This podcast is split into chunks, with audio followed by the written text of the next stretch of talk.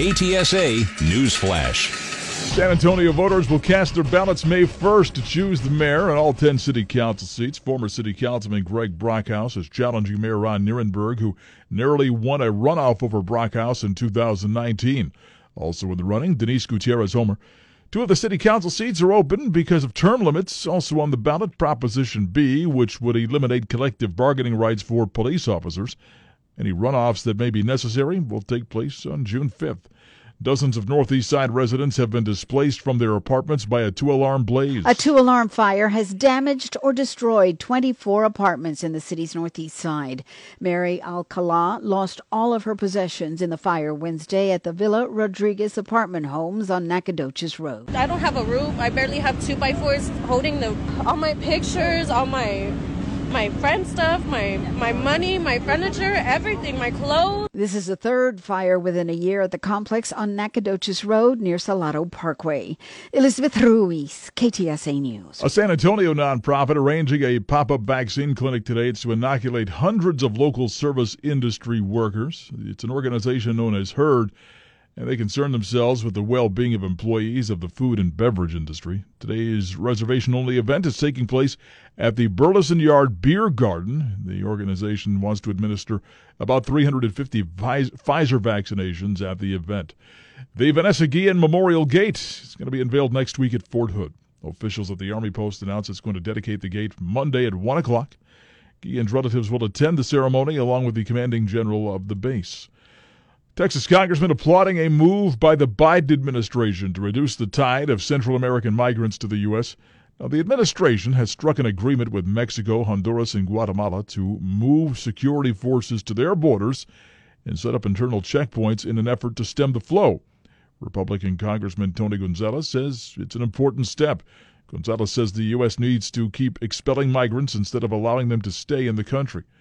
In person jury trials will resume in Bexar County June 1st. Local administrative judge Ron Rangel makes the announcement Wednesday. He says local health officials are telling him that about half of the county's residents will be vaccinated by that date. Latest Fiesta San Antonio event to bite the dust this year, Taste of the North Side. Fiesta would be starting today, but San Antonio officials postponed it until June because of the pandemic. Now, a number of Fiesta's events decided to call it quits rather than wait. Both parades, Oyster Bake and Taste of the North Side, are bowing out of the 2021 festival. The state of Texas looking to prohibit police departments from filming TV reality shows here. Democrat State Senator John Whitmire says they invite trouble by allowing cops to show off for the cameras. The A&E network recently canceled a show called Live PD, which followed cops on patrol. Now, the cameras for that show were rolling in 2019 when Javier Ambler died while being arrested in Austin. Filming of the TV show Cops was also canceled last year after nationwide riots protesting perceived police brutality. KTSA Sports. The Tigers scored three runs in the second and three in the fourth. They tamed the Astros six to four in Houston. Astros pitcher Lance McCullers Jr. says he didn't have his best stuff. First couple games, I was able to manage it because my other stuff was, was playing so up.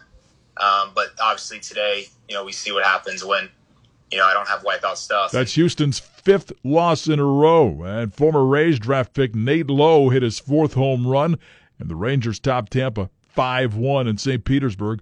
Lowe got the homer off his former teammate, Josh Fleming. He's got elite stuff when he gets to his arm side, and then uh, you, you got to take advantage of where you can where you can make uh, you know make it happen on his mistakes. So I'll take it. Texas won its second straight. The shorthanded Raptors beat the Spurs 117 to 112. Rookie Malachi Flynn had a big fourth quarter for the Raptors, finished with 16 points and seven assists. Derrick White leads San Antonio with 25. Patty Mills adds 23. KTSA AccuWeather. Today will be cloudy and cooler with a shower in spots. There can also be a thunderstorm this afternoon and this evening. Today's high only 74.